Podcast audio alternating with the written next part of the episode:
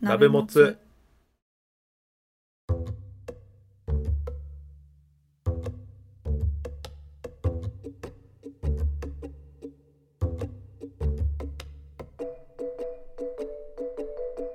同じ鍋のもつを食うのお時間です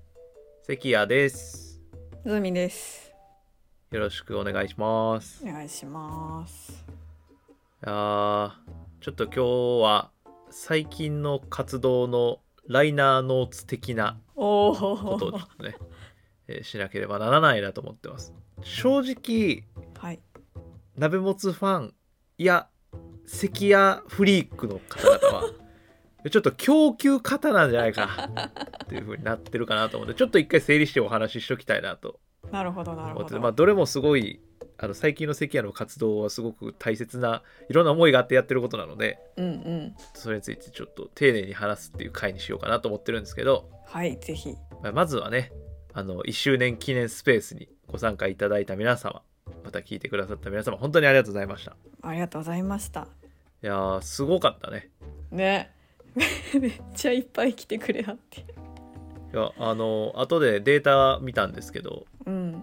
えー累計75人の方が当日おおスペースで、まあ、ちょっとだけ聞きに来てくれた人とかもカウント入っちゃうんですけど、うんうんうん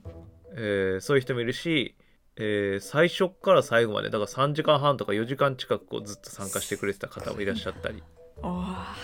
すごいねーめっちゃすごいありがとうございますありがとうございました本当にシャープ54で1周年記念の配信はアップしております2時間ありますんではいたっぷりよかったらじっくり聞いてもらえたらなって感じなんですけどはいえー実際は3時間半から4時間ぐらい喋ってたんですけどあの後半の1時間ぐらいはですねうんあの僕が一人であのダラダラ喋ってるだけの、はごめんいなさいダラダラじゃ正確じゃないですねえデレデレしながら喋ってるだけの回だったんでそうちょっとそれはさすがにあの聞くに耐えないなってことをカットしてもらったんですけど丸々。まあ、なぜデレデレしてるかはあのぜひねあの最後の方まで聞いていただければ分かるんで うんうんって感じでしたね。はいあのどうでしたかズーミンさんあのスペースうん公開録音っていうの初めてやったんですけどいやーめちゃくちゃ緊張して緊張してましたよねズーミンさんそうしてましたよ支配人さん来てる時元気やったのにその後の、あの失速具合が凄まじくて俺のフォローにフォローしなんかフォ ロしまーくにっフて、ォまロあ、ーあのリスナーさんもねその当日参加してくださった方もコメントでね、うんうやっんぱり参加してくださったからなんとかなってましたけどはいびっくりするぐらい途中喋ってなかったですよいやなんかねえ。へえ。ああ、しか言ってない時間とかあって。もう何を喋っていいのかよくわからなかったんで あ、本当ですか。はいそうか、緊張してたよね。はいはい。まあ支配人ともねこう久しぶりに話せてよかったですそうですね。はいあの、もうネタバレしちゃってるんですけど。 あの特別ゲストでねあの過去に一緒に番組やってた支配人さんが来てくれてはいまあちょっとお話しさせていただいてああれも良かったですねね懐かしい気持ちになりましたあ1年半ぶりぐらいに声を聞きましたいやーほんまに相変わらずって感じでしたけどねそうやねいやでも僕はなんか本当スペースやってよかったなと思っててうんそう僕スペースを最近よくやってて実はおお個人的にねうんうんめっちゃハマってるというかおいおいなんかこのツイッターのスペースめちゃめちゃ心地いいなと思っててうーんあこれツイッターのスペースって見たことない方もいらっしゃるかもしれないので一応説明するんですけどうんリアルタイムで、えー、とツイッター上で音声配信ができるっていう機能がうんうんあってでしかもこう参加者の人たちが結構関わり方を選べるのねうんうだんから僕がもしそのツイッタースペース開くとかやるってなると僕はホストっていう立場になってまあいろいろなことは喋れるんですけど参加者の人は、まあ、ただ聞くだけのこともできるしうんで聞くだけって言ったらもうこう参加者のこうアイコンみたいなのがね、うんツイッターのアイコンがその画面上に表示されるんですけどでその人は別に話聞いてて無反応でもいいんですよねうんだから本当にラジオみたいに聞いてるというかうん状態でももちろんいいしで少しコミュニケーション取りたいなと思ったらなんかスタンプとかで反応できるんですよねうんありますね僕が喋ったことに対してあそれいいなと思ったらグッドボタンが押せたりうんでなんかハートが押せたりうんうんであと顔文字とかもね押したりできるんですけど、まあ、そういう意思表示をすることもできるし、うんまあなんかもっと踏み込んだコミュニケーション取りたいなと思ったらコメントすることもできるんですよね。そうですねなんでやねんとかなんかこれってどういうことですかみたいな質問も投げかけれるみたいな。うんでもっと進んであのコミュニケーションを取りたいなと思ったらそのリスナーからこうスピーカーって言ってこう話してうんに回れるそのホストの人と喋りたいとか、はいまあ、その参加者の人たちに向けて何かし話したいみたいな風に実際に声をその音声をね、うんえーそこに載せることもできるっていうなんかすごいいろんな関わり方ができるっていうのがあなんかすごいいいなと思っててうんなんか関わり方が選べるってめっちゃ良くないですかまあ基本的にうちはもう聞くだけかはいはいちはいょっと反応する程度うんにはなるけどうんうんでもその場でこう話したい衝動に駆られる方もきっといるはずやからそやなの時にパッと話せる立場に上がれるっていうのはそうそうそういいと思なんかそれがすごいこう参加の幅がいっぱいあってう。うん参加方法の幅がいっぱいあるっていうのがあなんかすごい僕としては心地いいなと思ったりうん、あとそのインターフェースもすごいいいというかおーこの今スペース今んとこ iPhone とかうん、 Android とかそのスマホ上でしか参加できないようになってるんですけどなんかそのスマホの画面に参加者のアイコンがこう見えてそこからこうスタンプをしたらポワンって出てくるじゃないですか、うんうんはいあれがなんかすげえインターフェースとして美しいなと思ってて俺はおーいいデザインだなと思っててなんかそれすげえ好きでうんなんか最近ハマってめちゃくちゃスペースやりたいなってなっちゃってていいっすねそうあなんかそんなんでもう1周年記念スペースをやってよかったなと思ってめちゃくちゃ反応いっぱいあったじゃないですか、そうやねいやあんなに来てくださると思ってなかったから、まあ、そもそもねもうなんかだから多分あの画面くらないと見えなかったですもんね下の方の人そうあのなんかあれねなんか順番はだからフォロワーなんかなよくわかそらへのんねホストの人との関係で出てくるのがちょっと分かんないですけどアアルゴリズムがうんでも何しその上から下にこう順番が並んじゃって勝手にうんうんそうやねそうそうもう毎回来るのが大変でしたねこうページをいやだから余計にそれで緊張してたなここんな人の前で そんな喋ることあるってなっいてや鍋もつもっと聞かれてるから いやでもほんまうん面白かったよね面白かったわ面白かった反応がリアルタイムで反応が見れるっていうのもすごい僕は嬉しいうんうんうんですよねそうやねそうそうとかあとはなんかその人数が結構いたっていうのもあってうんなんかこうそこで知り合えたというかあーリスナーさん同士が、うんうんうんまあ、みたいな現象もちょっと起こってたりしてうんうんそれもすごい良かったなと思ってなんかそうコミュニティができていくっていうのをこうリアタイできたっていうのがめっちゃ嬉しかったっすねなんかポッドキャストやっててよかったって普通に思っ ちゃったダセダセえ感想いいやいやいや、やとにかく嬉しかったっすねいうん、やだからねそう僕なんか時々スペースやろうかなって思っててうん、それ個人的になんか一人でやろうと思ってるんですけどおおでなんかこの前ハッシュタグを作ったんですよー、あ、そうなんや。あの真夜中の一人鍋っていう「ハッシュタグ真夜中の一人鍋」っていうのでちょっとやろうと思ってて、まあ、不定期でやろうと思ってるんですけどうんちょっとなんか最初定期的にやった方が、まあ、参加したいって思ってる人は参加しやすいかなと思ったんですけどうん、うん、定期的にやるってなると例えば何曜日の何時からとか決めちゃうとうん、多分俺義務的になってあそうあ、そうちょっと、なんかなんだろうなスペースのあのダラダラ感というか、うん、えー衝動でやりだしてる感じがちょっと出ないかなと思って一応不定期のつもりなんですけどほい、事前告知はしようと思ってて。うんうん、まあ、その日の晩何時間前とかなるのかうん、やろうと思ってる2日前でやるのかちょっと分かんないんですけどうんうん、そう事前の告知はしたいなと思っててっていうリスナーさんが結構いたんで告知は事前にしようと思っててで真夜中の一人鍋って言ってるからあの真夜中にしようと思ってるんですけどおおだー、から日付回る手前とか日付回った後とか真夜中の方がめちゃくちゃいい話してんのよ俺があおーおー、テンション的にねへえ、昼間とは違う関谷が現れると。この鍋もつ本編で話せへんような話をしたいというか鍋もつ本編で話したいと思ってるけどまとまらないような話とか、短すぎて使えい。ない話ってなんか俺めちゃくちゃ頭の中にいっぱいあってうーんでなんか鍋もつが聞いてもらえるようになったっていうなんか最近実感が湧いちゃってきててうんあなんかこれ話したいなっていう瞬間がなんか日常にめっちゃあるのよ最近俺おおでもなんかある程度のクオリティじゃないと出したくないからーうんって思っちゃうとなんかあこれは話せへんなみたいなんでこうボツにしてる頭の中でボツにしてる話がいっぱいあってうんそのボツが溜まりすぎてというかそのうんでボツにしてなくてもこれ残しとこうって思ってる話が頭の中にいっぱいあってさうん爆発しそうなのよなんか頭が最 近それはいかんですなそうやねで危ないなーって思ってうんてでどうしようと思ってる時になんかその1周年スペースの話が出てちょっと練習でやってみようとかってやってるうちにうんあなんかこれがすごくこう話の整理にすごく向いてるって思ってあーで一人でし頭の中で考えてるよりはそういう誰かに向けて喋ってるっていうプロセスを踏む方が僕にとってはすごい良くてうんで話の連度が増すんですよこう練り上げ具合がうんうんうんなんで真夜中の一人鍋っていうのでちょっと時々やろうかなと思ってて、おおー楽しみですねまあ、なんかズーミンとかはなんかもう毎日のようにポッドキャスト周りの人とかと謎の交友関係があ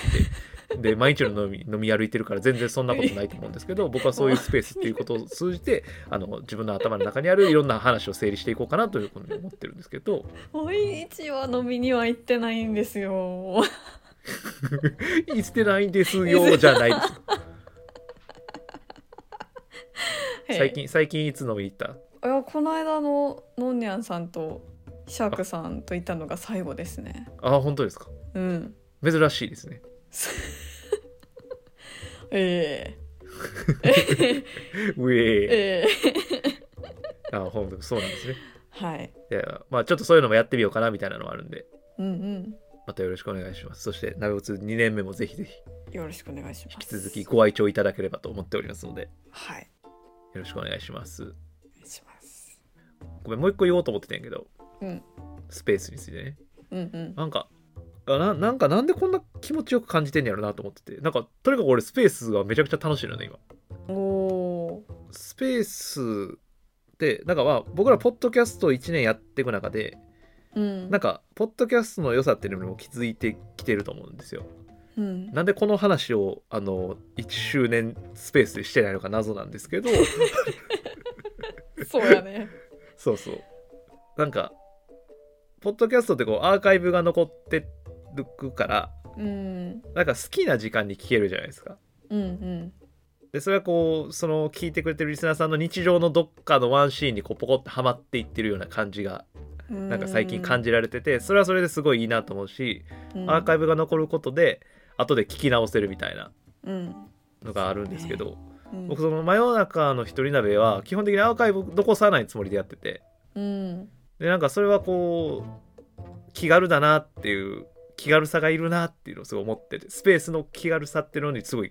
うん僕は今関心があってうんうんだ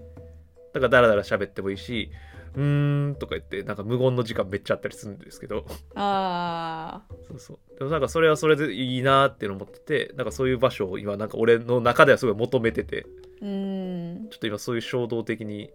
なってるところがあるんですけどうんそうスペースがもう一個いいなと思ったのはそれアーカイブが残ってて好きなその人リスナーさんの生活の時間にポコってハマってるのとは別でうんなんか同じ時間、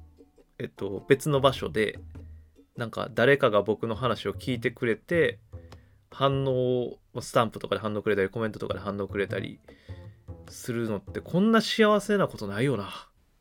って思ってうん、なんか嫌やったら聞かへんやんかそもそもそうやねそうでもなんか関心があって僕みたいなのの話を聞こうってでしかもこんな真夜中にでそれ聞いてこう反応をくれる人がいるってあなんかめっちゃ幸せってなってうんあの最近ハマってるっていう話をなぜ1周年でしなかったのかなっていうので一応今ちょっとさせてもらったんですけどはいそうそうとかもあってちょっとスペースハマってるんでうんはい、あの2年目もよろしくお願いしますっていうのとあのもしスペース僕が開催してるのをツイッターで見かけたらはいぜひやってもらいたいなっていうのと、はい、まあ、あの今ツイッターねイーロンさんのイーロン・マスクさんのはいあれでいろいろ騒がれてますけどのやってない方いたらもし関心あれば僕はちょっとあの基本的な活動の場をツイッターにしてますんでうんそうそうちょっとインスタとか苦手なんであインスタもやってるんですけどうんはいもしよかったらツイッター登録してもらってうんうんあのステアカでもいいんであのフォローいただいたりあの見といてもらえると関谷が時々一人でなんかボソボソやってたりズーミンなんかもねなんかこの前実はこっそりねなんか朗読の会とかやってたんですよいや結構前ですけどそうですねあの誘われてそうそうちそょうもうちょっマとジ謎の交友関係でしょそれ話せよポッドキャストでと思ってるんですけどなんかあんまりこう話したくなさそうなんで頭出し上げる人もいるんですけどそういうあの彼女もそういう活動をされていることなので、ごくまれにですはい、あの見つけたら聞いてみてくださいって感じですけどはい。なんか最近我々ソロ活動が増えてる。 そうやね俺解散すんかなと思ってるけど。 不安になってる人がいるんじゃないかなと思ってるんですけど。確かにね、ちょっと気になってたりするんですけど、ちょっとあのソロ活動の話は後でするにして、はいあの、もう一つね、ちょっとお知らせなんですけど、関谷泥だらけって、はいはい、さっきもちょっと頭出しをしましたけど、あの支配人さんと、えー関谷とズーミでやってた番組があったんですけど、はいえーそれがまあちょこちょこ聞かれてるなって思っているって話をしたんですけど、うんあのまあ本当は全部消そうかなって思ってたんですけ どえーこの度、えー、Spotify Apple Podcast で、えー全部アップしました、おー、ありがとうございますえーっとね80えっとね特別編とか合わせると823回あるんですけど多いなあはいぜひ聞いてみてくださいということですねはいこれで聞きやすくなったと思いますねそうですねはいで一応こうナンバリングしてるのは0から80回目までうんうあっんて、大体1年半ぐらいの記録になっているんですけど、まあ、全体的にあの頃は、えっと、1週間に1回上げてて1は前半の方はで15分ぐらいなんですよそうやね短めにしてたそうそう短めにして結構サクって聞けるかなと思ってるんですけどうんでまあ上げるにあたって、まあ、ざっと聞き直したんですよ、うんおおまあ、正確に言うとざっとって言って全然聞いてないんですけ どあのね最初期うん最初期のやつがめちゃくちゃいいなと思って俺ほえーこれズーミンにもぜひ聞き直してみてほしいんやけどうんでその最初期っていうのは大体ねえっとシャープ0からシャープ10ぐらいまでうんうんで話がうまいからいいとかじゃないね全然話うまくないと思うねんけどうんとにかく内容が良くてさうんうんでそれってえっとだから日付的に言うと、うんえー2020年の5月から6月ぐらいまでの配信、うんまあ、7月もちょっとかぶってるかなぐらいまでの配信なんですけどうんうんなんかこれ当時のいろんなことをきちんと記録として残ってる感じがあってうんめっちゃいいなと思ってでその頃はすごいお便りたくさんいただいてたんですよねそうやねドロダラとして、うんでその2020年の5月ってあの一番最初に日本で緊急事態宣言が出た時の様子なんですよ、うんうんそこに映し出されてるのがねうんでお便りの中にもこう結構みんな何かしらのストレスを抱えててなんかこんな風に過ごしてますとかあとは医療従事者の方からね、うんうんあのメッセージがあったりとかうんあなんか結構その時の様子うんまあ、世の中の様子のある断片的というか、まあ、僕らに関わりがある人たちが中心になってたり「ドロダラ」を聞いてくれてる人たちになってるんだけどお便りくれてるのはねうんでもなんかその時代の様子をなんか切り取ってるような気がしてて瞬間的なねうんだからなんかすごい内容がいいなと思ってあー確かにでなんか個人的には僕の声うんめちゃくちゃ元気なくておでなんかそれれがなんかまたそのリアルなんよあー一番最初の緊急事態宣言が出た時の不安感みたいなのをうんうなんかすごごい乗ってんのよね声にうん実は俺あの時全く仕事がなかったんですよゼロになっちゃって仕事がで先行きもどうなるかわからんみたいなめちゃくちゃ不安な状況でうんでもなんか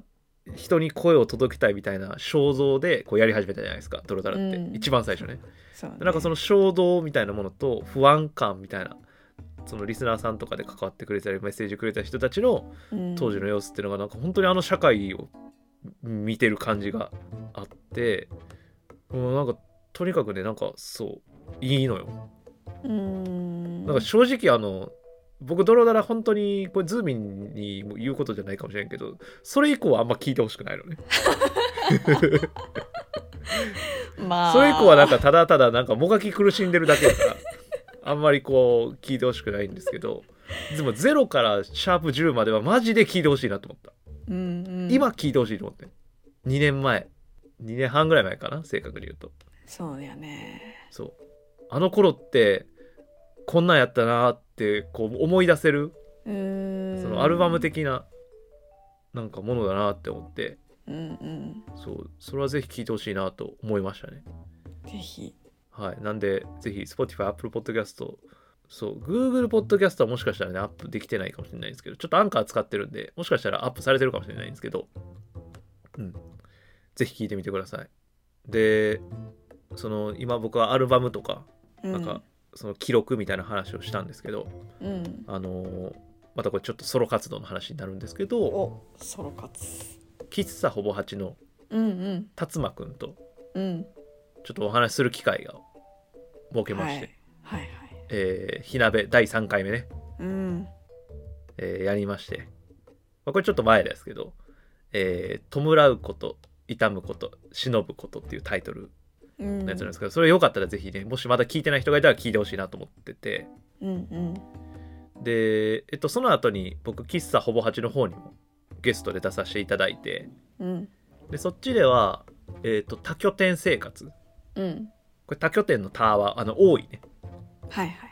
いっぱいいろんな拠点で暮らす多拠点生活っていうことについて、えー、と辰馬くんと僕の共通点でもあったんでうんうんお話ししててまあ僕その辺あんまり鍋もつで喋ってなかったんですけどうんあの辰馬くんもやったことがあるってことで、うんえー僕の暮らしぶりについて少しお話しさせてもらっててうんちょっとうまく伝わってるかわからないんであのぜひ聞いていただいてあの伝わってなかったらあの何がわからなかったですっていうのをちょっと教えてほしくておー多拠点生活やってる人って僕実は出会ったことがなくてあー名前は聞くじゃないですかうんうんあるそうそうでも実際にやってる人ってほんまに出会ったことがなくてそうだねそうそうでたまたまポッドキャストをやってる2人がその出会ってでようよう聞いたらやったことがあるあるとやっていた時代があるみたいなうんうんなのでちょっと意気投合してそっちの方にもあのお話しさせてもらってるんでよかったら聞いてみてほしいなとそう暮らすとか家って何みたいな感じでちょっと考えれるいいきっかけになるかなと思うんでうんうんで火鍋弔うこと痛むこと忍ぶことに関してはうんあの、まあ、ここでもちょっと話そうかなと思ったんですけどかなり反響があったんですよ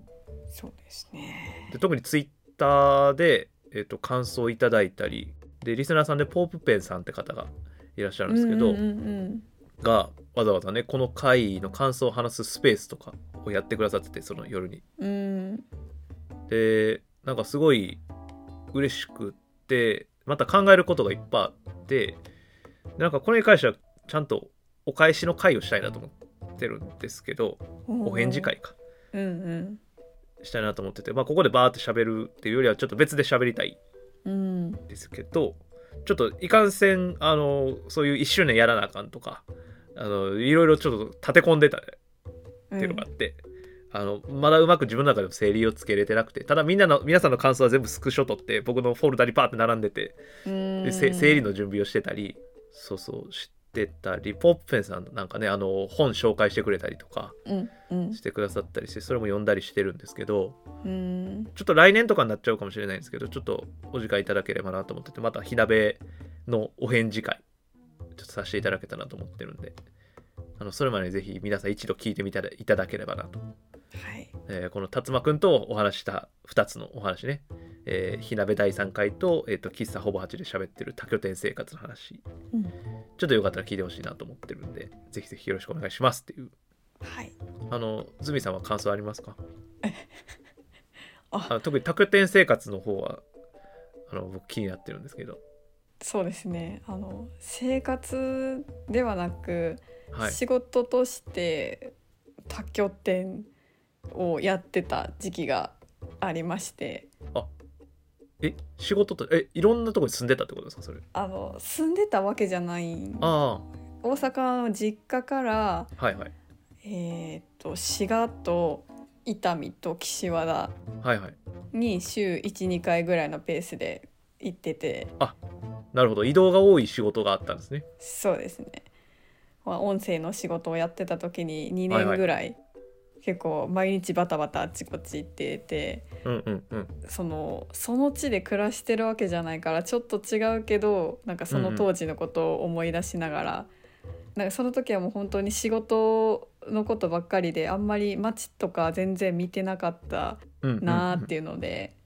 次もし訪れる機会があったらじっくりその街自体を見てみたいなとか思いつつ聞いてました。ああ素晴らしいですね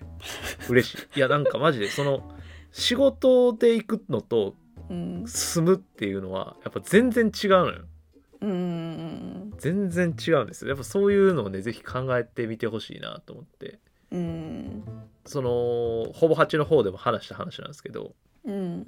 その田舎の方で流れている時間の流れと都会の方で流れている時間の流れって全然違ううんなというのを、住むと本当によくわかるんですよね、うんうんまあ、当たり前なんですけど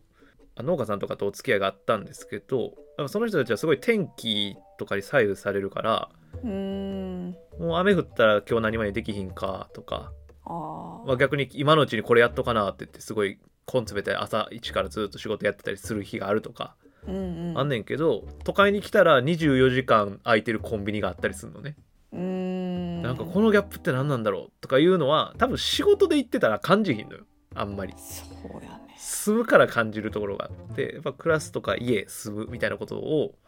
なんか改めて考えてもらえるきっかけになるかなっていうようなのがあって俺の中にはうんそうそうだからズーミンみたいにそういう風に感じて思い出してもらえるっていうのはすごく嬉しくってっていう回なのでぜひね、はいはい、って思ったりしてます聞いてみてくださいはいでですよ、はいまあ今日正直本当はこれだけで1本取るぐらいの話を今からするんだけどおほうあのズーミンはポファミ聞きました 聞きましたよポッドファーストミーティング聞きました、はいえ聞きました聞きましたあのーまあこれ我々も恒例なんですけどあのお互いのソロ活動については全くあの事前に話し合いを行わないっていうのをやってるんですけどはい、まあ、それやりだしたのはあのズーミンがあのポファミにね あの肋骨パキオさんとあごめんなさいポファミってポッドファーストミーティングっていうポッドキャスト番組があるんですけどはいはいでそれはねポッドキャスト配信者が、えー共に収録したことがない配信者をパートナーに選んで神回を収録するっていうこういろんな番組から人が集まってねはいはいやる番組なんですすけどなんかズーミンがそのポファミの事務局の方から声がかかってはいズービンがホストで誰かを選ぶっていうのになんか選ばれててで肋骨パキオさん選んで2人で収録してるっていう回があるんですけどはいあの普通相方やったら言うじゃ ないですか事前にいや実はポファミ出ることになってんでそもそもポファミを進めてんのは俺なのでこれシャープ9に記録が残ってます シャープそうです9ねであの僕がポファミを進めてるんですけどズーミンにええええはいそう聞きましたよそれでズーミンが出ることになってうんでそれをね黙ってたんですよ僕いやーだってでなんか僕配信で知ったんですよえポポファミ出てるずってなったっていうのがあったんであ、はいなんかそういう感じでいくのね俺らはっていうのをすごい思って、俺その時だからもうそっから一切ソロ活動については2人ともあの事前にああのの言わないもうあの事後報告っていうかもうなんやったら配信でし一番にしてるっていうのがあってはい、で僕今回ね事務局の方から「あの関谷さんどうですか?」っていうふうに声いオファーいただいてうんうんでそれで真っ先に思い浮かんだのはズーミンの顔だったのねこいつには何も言わ ない一番驚かせたいって思ったんですおーえちなみに驚きましたえー、っとすいません事前に分かってましたなんでやいどういうことやどこで事前情報知れるので事務局の人に聞いたってこともしかしていえ G メールですね G メールはいあ鍋もつのはいえやり取りされてたのをあのたまたまそのね同はいじはいアカウントを見てるので、あはいはいメールかなあれ届いてたの をあれ誰これでもなんかポッドキャスト関係の方っぽいなっていうのではいちらっとお見かけ したところ、あこれはとななりまして最悪やんあのすいませんお相手の方も探してこの方かっていうところにたどり着いて聞きました追うなよ情報 をビグするなよいや気になって でも最悪もう話さんとこかなこの話もあーさすい今ませんもう30分ぐらい経ってるけど終わっ話して話してたからマジかだいぶ気をつけてたのにうん すいませんなんでね、このなんか、ポッドキャスト、ポッドファーストミーティングに、あの、まあ、出ることになったんですけど。元気出して おめちゃくちゃ面白かっためちゃくちゃ面白かったしかもなんか、先、フォハミの感想ツイート、ズーミンの見たんですけど、はいあなたなんか、広告関係のことをを勉強してたのいやあの通ってたのが放送学科っていうところだったんであはい、ははいい、。すいませんあの放送にまつわることを一応まんべんな く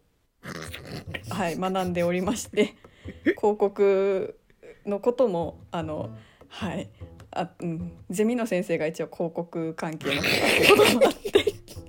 えー多少の知識はっていう感じですね。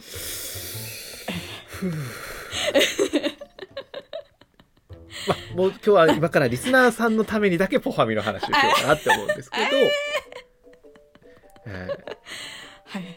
まあね、そう、まあいろいろあ、いろいろあったけども、あ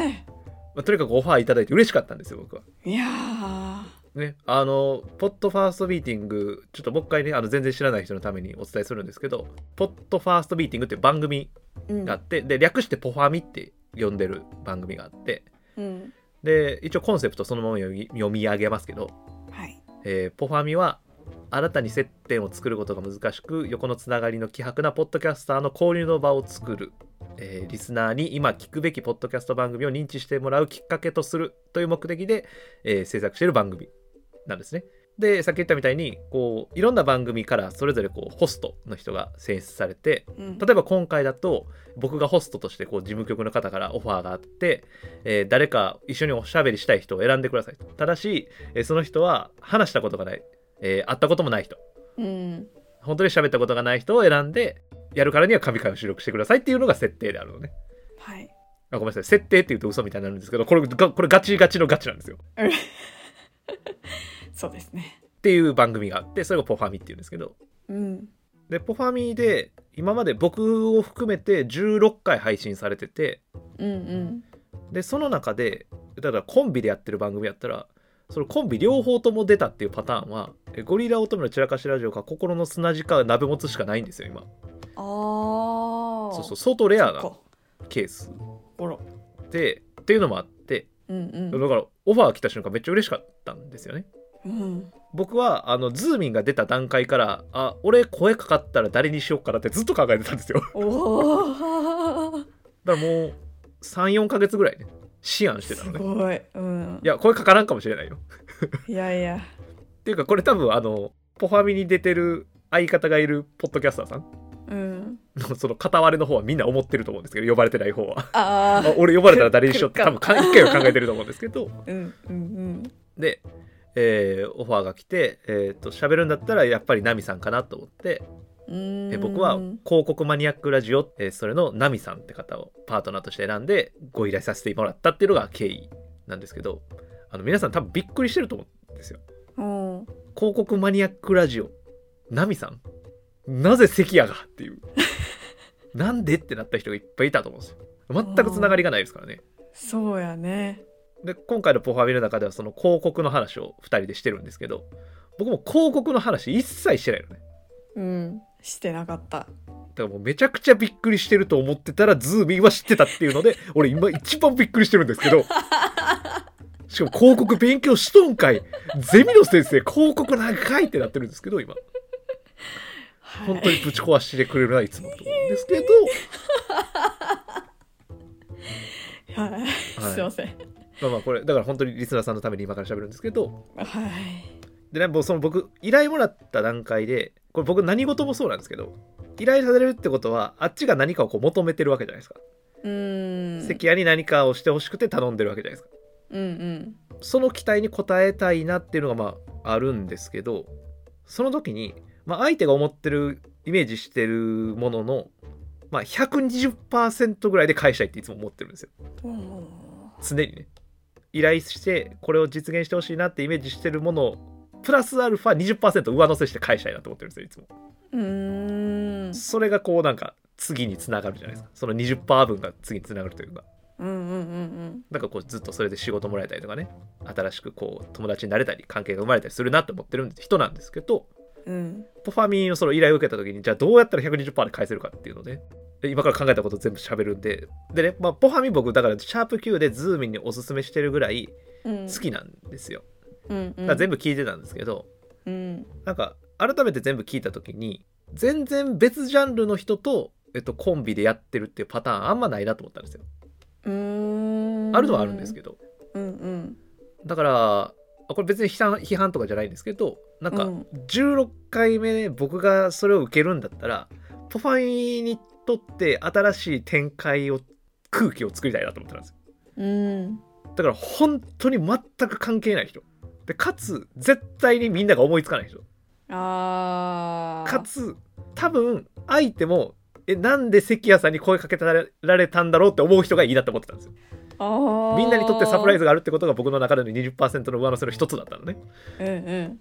だからナミさんは多分鍋もつ聞いてないなと思ったんですよ。あこれそのジャンルって言ったのは僕らっていわゆる、えー、とカテゴリー的に言うと雑談とかお笑いに属してると思うんですけどポッドキャストってめちゃくちゃざっくり分けるとそういう雑談お笑いみたいな、まあ、雑談かなうんうんそうね雑談っていうパターンとでもう一つは多分教養系だと思うんですよね。ある程度テーマが絞られてるパターン。うんで僕は絶対喋るんだったら教養系の人がいいなと思ってたんですよ。おおで広告マニアックラジオなんかまさにそうでーうんうん基本的に広告の話しか、まあ、雑談会もたまーにあるんですけどで思ってたしナミさんは鍋ボス絶対聞いたことないなと思ってます、まあ、これちょっとこれについては確認してないんですけど怖くておーなんか「え鍋ボス聞いたことないですよね」って、まあ、聞かれる方も答えるの困るなと思ったしそうやね実際に聞いてないですって言われたらなんか俺ショックかもしれんと思ってちょっと怖くて聞けなかったんですけ どあえて聞く必要はそうそうないまあまあ多分聞いてないと思うんですけどまあなんかそういうことをあのやることがなんかこの後ポファーミにとってもすごく新しい空気感になっていくかなと思っててうん別ジャンルの人とコラボした時にあこんな面白いことになるんだを見せたかったのね俺的には、うんうんうんまあ、逆にすごいハードル上げてるんですけど自分でっいやいやいやていうことをやりたかったんですよねうんじゃあなんでナミさんなのって話をもうちょっとしたいんですけどうんうんポッドキャストウィークエンだったじゃないですかはいで実は無人ブースで広告マニアックラジオってチラシ出してるんですけど僕はもっと前から気になってておあの、ポッドキャストウィークエンドのツイッターアカウントが、ツイッター上で出展者募集してたの覚えてますはいはいはいしてましたねありましたよね。はいで、その時にこあう、ーいろんな番組が、うちはこんなものを売ってますとか。はいはいで、っていうのは、その、ウィークエンド側も、物販できる人を基本的に募集してる感じだったのね。うんうんうん募集の感じが。それを一通り見てて。で、なんか、この中でどれが出展できるんだろうなとかいう傾向も見てたりして、あの、さっきの120%の話じゃないですけど、なんか、やっぱ新しい提案を出したいなと思ったんですよ。うんであのナビモツでもこうポッドキャストウィークでなんかしたいなとも思ってたしでも僕らグッズ持ってないじゃないですか。そうやねまあなんか結果的にあの最終的にねあの世界に2つしかないロンティ作っちゃいましたけ どはいそうそうまあフライヤーとかも作るんですけどまあでも出たいってなった時には持ってなかったうんでじゃあグッズ持ってない人でも出れる方法って何なんだろうって思ったんですよん要はそういう空気を作りたいっていう話ねうんうんその相手が求めてるのは物販なんだけど物販できないけど参加したいって人をどうすればいいかっていうお返事をするっていううんうん意味でで僕はあのその場で作りますはいはい言ったのはいテプラでその場でオリジナルロゴうん同じ鍋のもつを食うとか鍋もつって書いたのをテプラの機械持ってくんで その場であの言われたことテプラで作ってでステッカー化してお配りしますっていうのをツイートしたのねうんまあそれなりに反応があってでまあ僕は結果的に無人ブースに出せることになったんですけどうんだから番組で売るものがその時になければその場で作りますっていう発想というか提案うんうんですよね。なんか僕は常にこう社会に何かをインパクトを出したいなと思ってるしあのルールとかぶっ壊したらいいと思ってる人なんでだからそういう提案をしたいっていううんごめんなさいなんかちょっと関谷の尖った部分が出ちゃったんです けどごめんなさいごめんなさいちょっと最近はあのギラギラ期の関谷に戻ってるところがあっておそとうそうそういいんちゃいますだからその頭が爆発しそうになったりするんですけどはいでねそこでですよ広告マニアックラジオさんもツイートしてたんですよはいはいでそれはまたぜひ遡ったら見れるんであここの部分だけリンク貼っときますね僕じゃあツイッターの うんうん広告マニアックラジオさんのツイートがねあの文字と、えー写真でそれ画像なんですけど画像付きででその画像にはあの出店希望しますって大きくドンって書いてるんですけどうんで、えっと、広告マニアックラジオさん一応グッズも持ってるんですよあそうなんやそうでもグッズも持ってるけど他にねいっぱい書いてあってそれが「チラシ風のフライヤーを作れます」とか、はいはいはいトークイベントでグラレコあのグラフィックレコードねあのライブペイント的なので、えっと、トークイベントの様子をあの記録に残せますグラレコできます、であとはみんなのポップ作りお手伝いできますイラストでお手伝いしますって書いたでめちゃめちゃ可愛いイラストに仕上がった、えー画像を上げてたのねはいはいはいで俺そのこれを見た時にわこの人たち絶対めちゃくちゃ面白い人って思ったんですようーでんそっから僕広告マニアックラジオめちゃくちゃ聞くようになってるんですけどおおで要はこう広告マニアックラジオは物販を持ってるんだけどそれ以外に私たちはこんなことができてイベントを盛り上げることができるんで参加させてくださいっていうプレゼンじゃないですかこれって。うんうんそうただ物販ができますとか物販やりますじゃないもうちょっとあのイベント自体を盛り上げたいっていう気持ちをすごく上手に表現されてる方だなと思ってしかもそのを表現してる人たちの番組タイトルが広告マニアックラジオなんですよ。広告って基本的にはその何かを伝えるっていう行為うーんじゃないですか。しあの商品だったり、えー、と企業のブランドイメージだったりっていうのをどうやって伝えるかっていう行為そのものだと思うんですけどうんそうまさにこの人たちはそれができてるしあこの人たちマジですげえ人たち絶対面白いって言って絶対俺好きなタイプの人たちって思ってで聞き出しててっていうのが実はもともと僕の中ですごいイメージに残っててうんうん話してみたいなって思ってたんですよねその時からあそれこそプラスアルファでなんかできる人たちなんだなって思ってーうんもう一つねそもそも関谷広告好きやったんっていう話なんですけどあそうあのポファミまだ聞いてない人はぜひねいやあの今までの話聞いてきっと聞きたくなってると思うんですけどー そうですねぜひあのポファミ聞いてから今の話聞いてもらいたいなと思うんですけど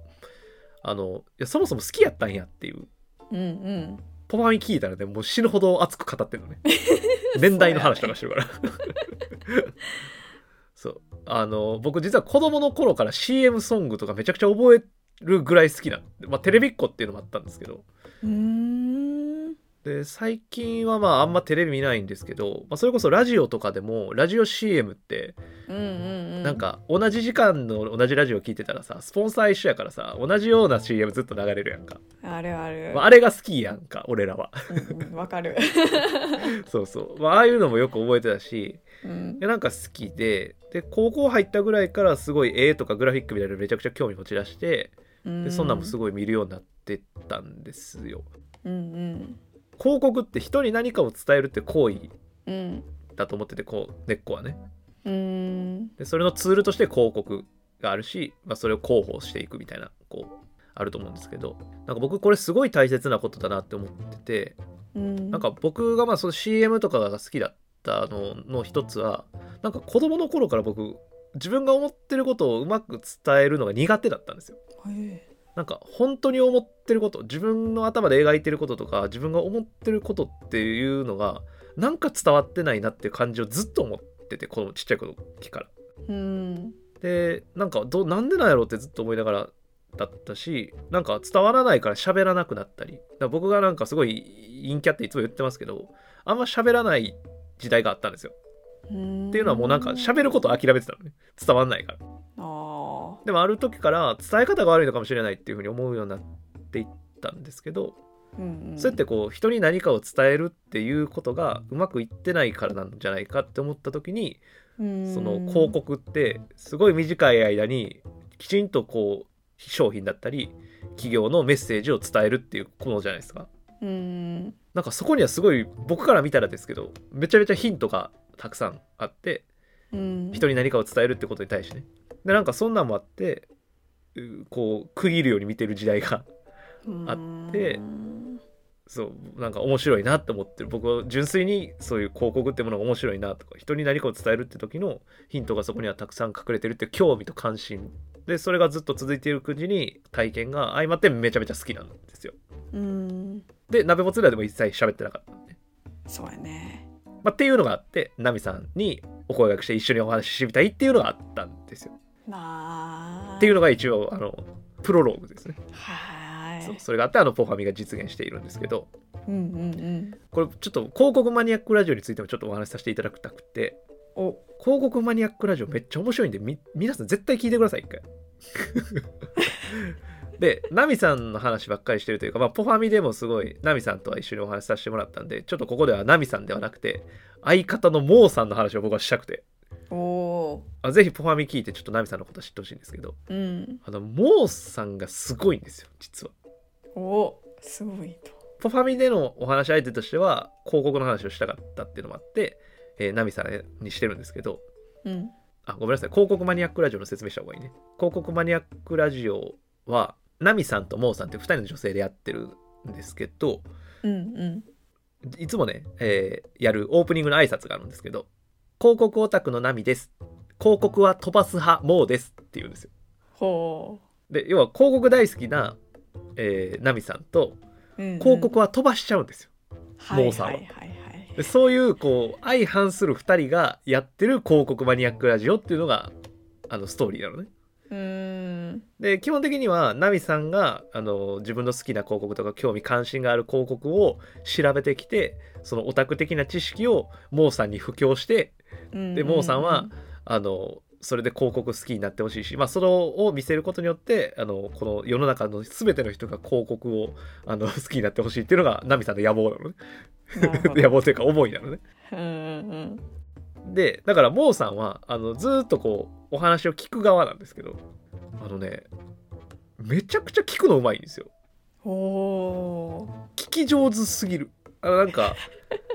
ズーミンさんはあのスカシウマラジオの林くんを相槌神としてなんか崇め立て祀ってるじゃないですかはい崇拝でも全然 してますけど全然 がやばい怒られるなこれスカラジファンに怒られるかもしれないですけど いややばあの林くんもすごいけどうんすごいんです、また違ってすごいとあのモーさんははいあの相槌の女神ですあらまもう林くんが神だと言うなら、はいあの、女神モーさんは女神です。あら僕か僕らからしたらね。はいはいはいゴリラ乙女の散らかしラジオの生見さんが話聞き上手って話を僕一回したことがあるんですけど、ナメボツで。うんで、その時、僕は生見さんはラリーがすごい上手な人って話をしたんですよ。うんそうやねスピードと、えー的確な返し。はいはだいからその会話になっていくっていう、会話を作っていくタイプの聞き上手うんうんが生見さんだと僕は思ってるっていう話をしたことがあって。で、まさにそうなんですよ。こうラリーさせてくれる。うんで、えっと、ズーミもまあ聞き役としてすごい有名じゃないですか。うんでそれはなんかすっごい綺麗な大きな湖に石ころ投げてるみたいな感覚なんですよ僕へこーう僕がなんか石ころポンイって投げたらあのポチャンって言って落ちるんですよはいでこうちょっとちっちゃなこう水面が揺れるというかちっちゃく揺れるはいはいっていう感じじゃないですか僕がベラベラ喋るってこう石ポイポイポイポイっていっぱい投げるんですけど湖が大きいからポチャンポチャンポチャンっつってあの綺麗な声で綺麗な声で「うーん」とか「そうね」とか「あー」とか言ってくれるのがズーミン本当にこなるうほど湖みたいなのがズーミンのあの聞き方あそれすごいいいと思ってんだよねこれめちゃくちゃいいと思っててだからラリーのイクミと、えー湖のズーミンあはいでモーさんをどういう表現しようと思ってうんで今言った2人レーダーチャートですると五角形のレーダーチャートとかあるじゃないですかはいはいはいはいで行くとなんか特化型なんですよねあー何かに振り切ってるみたいなタイプの人うんうんラリーに振りり切ってる人だしあのポチャンっていう音に振り切ってる人なんですねズーミンははいはいそういう意味でいくとモーさんのレーダーチャートはもうカンストなんですよへー全部こうみたいな人すごめちゃくちゃ能力の高い聞き手の人だなと思ったんですよいへ広告マニアックラジオの形式ってその知識を一方的に喋るからまあ下手したら授業みたいになる可能性もあるんですよあーそうやね講義聞いてみたいな大学のそれこそ石ころに石投げてるみたいな感覚ねうんうんだから反応がないって意味でねでもモーさんは本当にねあのまずすごくよく笑うんですようんうんだからなんかその知識があのすごく柔らかになってか入ってくるのね耳にうんうんちゃんと関心を持って耳を傾けてるから質問ができるんですよあーそれめちゃめちゃ大事なことなんですけどうん深掘りしていく時にね質問ができる人なんですけどであのなんでって思ったら疑問でちゃんと言うしでよく笑うっていうのはこう誘い笑いも生むしこう空気を柔らかくしてくれるしうんで自分の意見も言えるっていうのはなんか本当にね聞き手として優秀本当にレーダーチャートが綺麗にうん五角形形なタイプの聞き手の方だなと思っててすごいいいなって思ってて。あーごめんなさいね本当にいいって思ってることっていいなーになっちゃうんですけど そうやねそういろいろ言葉を尽くしたとしても最終的に出てくる言葉はいいなーなんですけどいいに尽そくうすだから本当に広告マニアックラジオはね聞いてほしいラジオなんですよね、まあ、そういう意味でポファミのコンセプトにも今聞いてほしいポッドキャスト番組の一つっていうのもあって僕はもうあのナミさんっていうことを選んだんですけどはいでここからはちょっと実際の内容の話になるんですけどあのポファミってほんまに初対面で喋らなあかんからうーんあの基本的に文字のやり取りしかしないのねそうですね声でやり取りしないっていうルールがあってで話してるうちに僕が誘ったんですよ僕が誘ったんですけどナミさんが「私企画考えます」って言ってくれたんです すごいそうでまあええってなったんですけどあなんか申し訳ないなと思ったけどいやもうナミさんがそんなすごい喜んでくれてるってやりたいと思ってくれてるならやっぱりやっていただこうと思って「あてお願いします」みたいなって感じになってたんですけど僕がナミさんを誘った時点でポファミを通して実現したいなって思ってたことはまず僕が広告が好きってことを誰も知らないのでうんえーそれを知ってもらうっていうのがまあ一つまあそれはこう関谷が広告好きっていう驚きと発見をリスナーさんに伝えたいっていうことで、まあ、そっちはどうでもよかったんですけどまあ今から話すことは重要なんですけどおなんかナミさんの人間性みたいなのをどう表現するかってとこだったんですよ僕の中では。うーんっていうのはさっき言ったみたいに広告マニアックラジオの中ではそのマニアオタクの視点をで掘り下げた情報をこうモーさんにぶつけてるっていう状況うんうんだからナミさんのパーソナルな情報ってあんまり出てこないんですよ。あーまあ、話してる中で空気とかをめちゃめちゃ広告好きやん好きなんだなとかうんいうのは分かる、どういうタイプの広告が好きなのかっていうのも分かるんですけど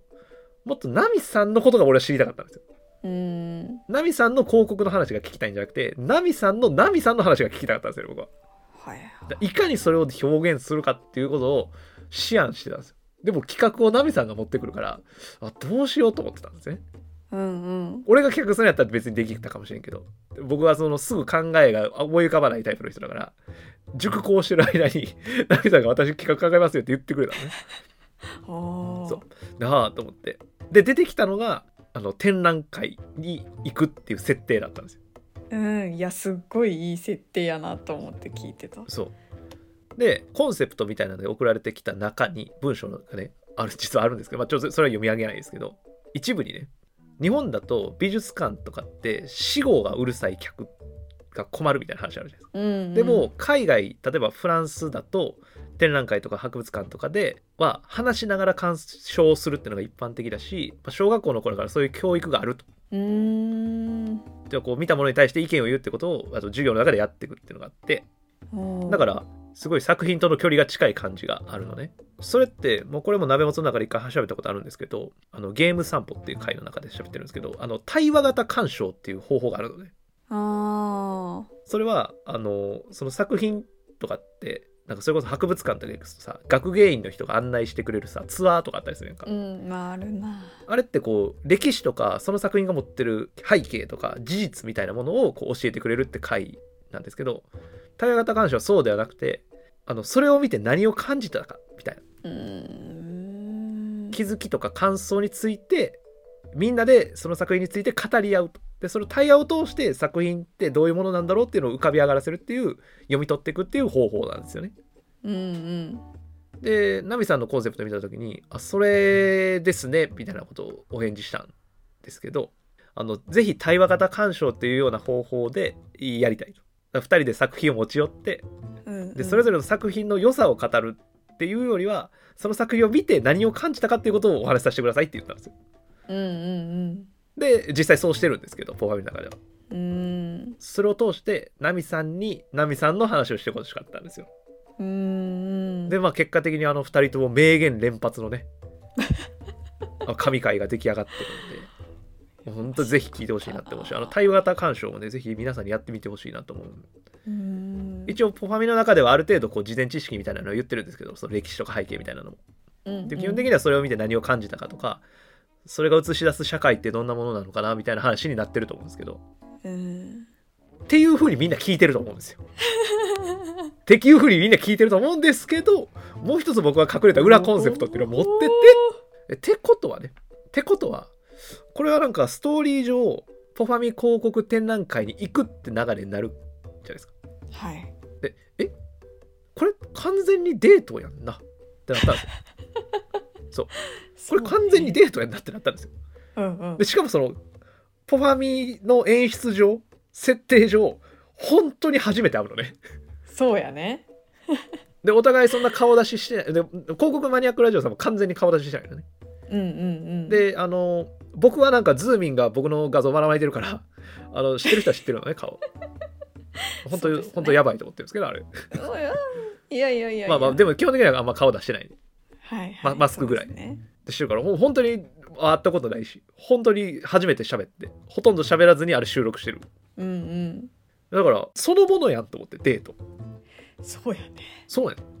だからあれはデートを聞いてるデートを実撃してるっていう聞き方が 実はできるんですよだから一回聞いたことある人なはあ今俺が言ったみたいにデートしてると思って聞いてくださいおお絶対そっちの方が面白いからこれナミさんにも言ってないんやけど大丈夫それあ大丈夫大丈夫で うんでそれはなんか関谷とデートしてるあ関谷とリスナーさんがデートしてるっていうふうにぜひ聞いてほしいなと思っててうんうんあのだからなナミさんあだからまあこれはほんま基本的に関谷ガールズに向けて言ってますけ どええ関谷ガールズに向けて言ってるんですけどあうんうんえー、ちょちょっとよくわかんないんですけ関谷どとデートしてるっていうふうにあの聞いてもらえると一番いいなと思ってて、あーだからもう関谷ガールへズはね正直嫉妬に狂っちゃうなと思ったん ですよポファミ聞いた時にこれマジマジいなって思ってたんですけどーそだからもうその関谷のモテテクみたいなのを、まあ、リスナーさん感じちゃうなって思って、うえーそううんうんそううんそううんまあ、このね 関谷がモテてるって話ズーム全然信じないしあの実はこれ僕ポファミの告知ツイートでねポファミ出た後に告知ツイートで「あのハッシュタグで関谷ガールズは嫉妬しちゃう」っていう風なんかつけたんですよ。だから全スルーね みんな誰もそこに触れへんのよ。えっと思ってみんな察してるんよそういう裏コンセプトでやってるっていうのを匂わせたのに誰もそういう風に聞いてないと思ってこれ言わなと思って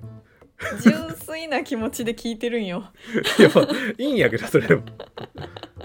やっぱそ神回っていうのはいろんな切り取り方ができるっていうことが重要やからあ一つのメッセージを伝えたいわけじゃないから今言ったような俺は40分ダラダラダラダラ喋ってるようなメッセージを込めてるから俺はーあの中にそれをナミさんと一緒に作ることができたのはすごい嬉しかったなと思っててだからちょっと全員を喋りたいなと思ってちょっと時間もらいましたけれどもうんだからそのえっと関谷のモテテクの部分にちょっと言及してテテク言及した感想もあっていいんじゃないかなっていうのをすごい思っててこうはまあ、うん、あの気が向いた方だけで大丈夫だと思いますそのみんな関谷のモテを信じてないじゃん信じてないじゃん、んズーミンを筆頭に信じてないじゃん、そうですねえー今これエンディング流れ出しましたけどちゃんちゃんちゃんちゃんっつってだから来週はこれはモテなのかモテじゃないのかジャッジメント大会を行おうかなと思ってるんではあ僕のエピソードトークをズームにジャッジしてもらおうかなと思ってます。これモテですよね。いや、モテじゃないですっていうふうに、まあ、基本的になると思うんですけど、 ちょっと来週そういう回にしたいなと思ってますんで、はいはいはい楽しみですねはい、よろしくお願いします。全然、よろしくお願いしたくないやん。ズーミンがいやいやそんなことないですよあよろしくお願いしたいよろしくお願いしますはいよろしくお願いします。 はい、よろしくお願いします。 はい、じゃあということであの最近の活動をざっとねライナーノーツさせていただきましたけど、あのそれぞれ大切な回なんであのリンク貼っとくんであのぜひそれで聞いてもらえたら嬉しいなと思ってます。よろしくお願いします。お願いします。あのこれからもソロ活動はしますけれども、えー決して解散とか、えー不仲ではない のでそうですねあ。のただドライな関係なんで。えーこれが通常です。これが通常運転なのであの本当に鍋を同じ鍋の持つ置くだけの関係なんで我々はよろしくお願いします。お願いします。はい、では皆様のお手を拝借。よーお